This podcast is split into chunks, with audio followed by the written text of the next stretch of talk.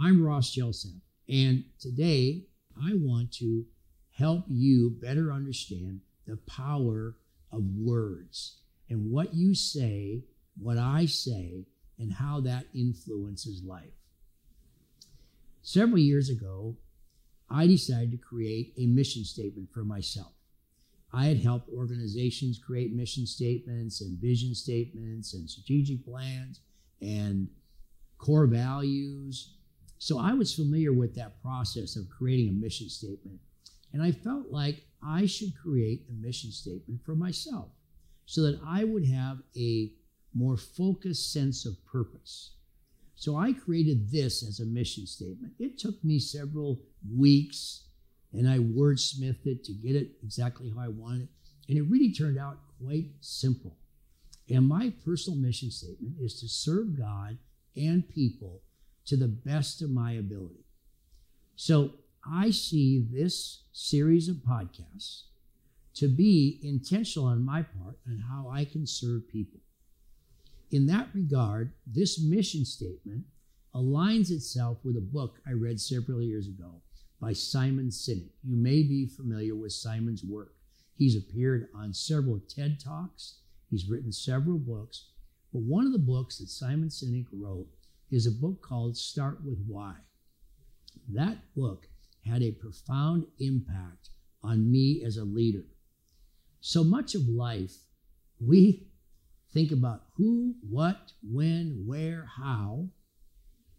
And when we get busy doing life, we get focused on the who and the what and when do I need to be there and who else is going to be there and what are we going to do. But do we actually take the time to communicate the why? So, leaders, I think, are responsible for creating the why, to explain to their people how is it, but more importantly, why is it that we are doing what we do? Why do we have core values with an organization? So, Simon's book gave me a real picture of clarifying the why. So, I've come to realize in my short life that two words have become my favorite words. And those two words are influence and impact. My goal as an educator, I went to college to become a teacher and a coach. And educators do so because they want to use education and coaching as a way to influence people. They want to bring out the good in people. So, influence and impact have become a significant part of my life. And it's my hope that through this teaching and the series that we will produce of, of uh, topics will help you better understand the significance of your influence and your impact on other people. I know that, like me, you influence people every day. You influence people that are close to you, could be your spouse, could be your children, could be your boss. If you're a boss, if you're a CEO, you're influencing lots of people. And in the long term, because of that influence, you've had impact on those people. So, in this series of topics, we are going to talk about the most common means by which you influence people. So, think for a moment with me. What tool do you use to influence people? What tool do I use? What's most common in that regard? And I would say to you, we do it with words. We do with what we say. And sometimes we say just the right thing. And sometimes we say, why did I say that? Oh, I wish I wouldn't have said that. Or I wish I would have kept my mouth shut. But sometimes your voice can be the voice of reason. Sometimes your voice can be powerful in that you've said just the right thing at the right time. Sometimes you can simply be the voice of encouragement to people. One of the phrases I've heard uh, used, I don't know where it came from, but is I've never met a person who didn't get too much encouragement. I've never met a person that said, Oh, don't encourage me anymore. I've gotten too much encouragement. And what's encouragement about? It's about receiving words, the right words from the right people. And those words had influence. Think of a child growing up. The more positive affirmations they get, studies show that that young boy or girl becomes a confident young man or young woman. And they grow into a person strength and they know their background. They know they've been blessed. They know the affirmations. So they become a person of influence. Now, to that regard, let me take you back to my childhood so you get a picture, just a glimpse of what my journey has included. I grew up on a farm in the Midwest, North Dakota, and I enjoyed, for the most part, a wonderful life on the farm. Challenge father was an alcoholic, mother strong in our family, father strong in our family. So I benefited from two strong, present parents. They were a part of everyday life on the farm. I benefited from that. I remember words and examples like yesterday from my mother and from my father. Those words and their words to me, both praising and sometimes a little bit harsh, had impact on who I am today. The other voices that I learned to listen to with great admiration as a young boy becoming a young man, particularly in my high school years, were the voices of my high school coaches. I love sports. I don't know what your loves and your passions are, but I would I would predict, I would say that likely there are people that enjoy those same infatuations that you do, those same passions that you have, that speak into you as well. And you look at them and you say, I can learn from that person. I want to listen. That was Ross when I was 15. My coaches were, they were incredible to me in terms of what it is. I waited on every word on the edge of my seat because I wanted to listen closely. So coaches became very important to me. And I really think it was their example that led me to be an educator and a coach as well. I became a head high school football coach and a teacher, 1974. And I remember those early years as an educator.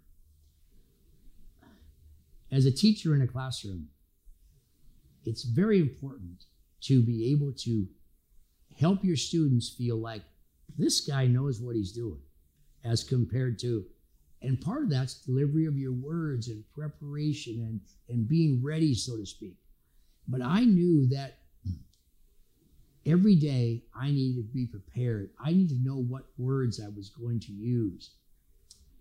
Along with being a teacher, I was a coach. And I learned pretty quickly that on game day, I needed to have my team ready to play.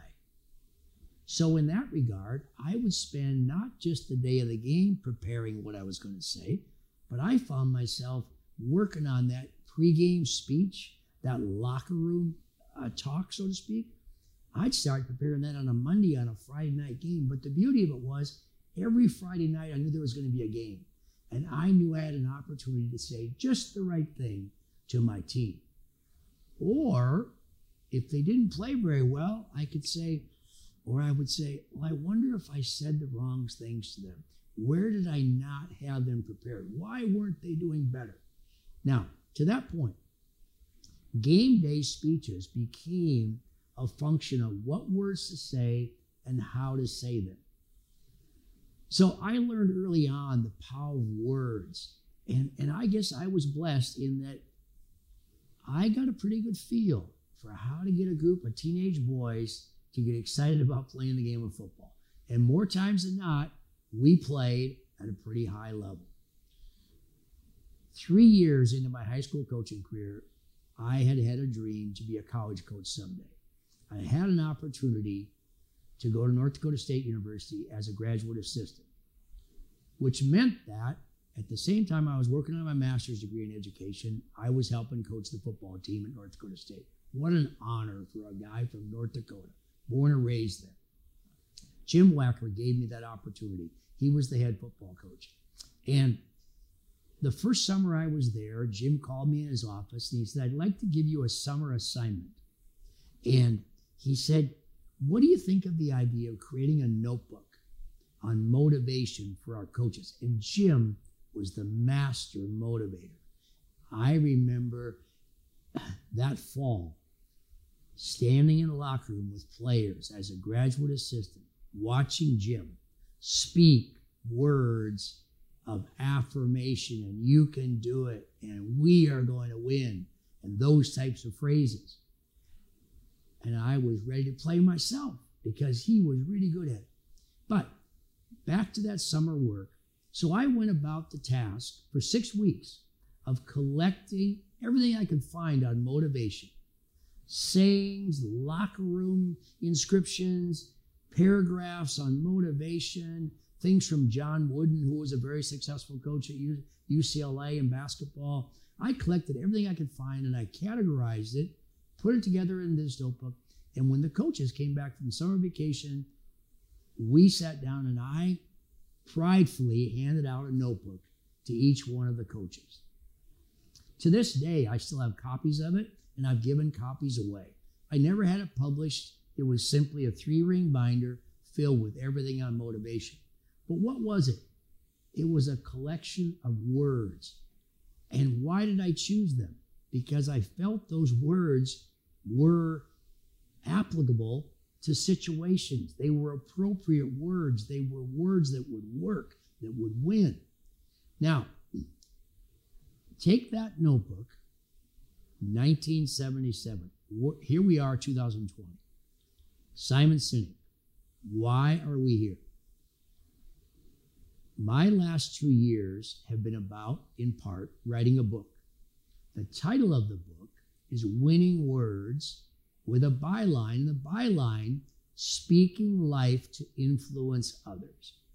It's my hope that you and I can have this conversation and you might learn a thing or two about how to use words to influence the people in your circle of influence. We all have a circle of influence. Sometimes the circle of influence includes someone that you had no intention of meeting when the day started, but you connect with them at the grocery store on the way home to work. You connect with a new employee at work. So, my point is, we all have a circle of influence. With this, your words are either a positive or they can be of negative influence. Now, negative doesn't necessarily mean bad. We'd all rather receive positive, but at times it's a responsibility of a person to call someone to a higher degree of accountability or correction. So, in that regard, the words sometimes can be negative and they can still be positive in that they've helped cause correction. They've helped bring about improvement. So po- words can be positive or negative.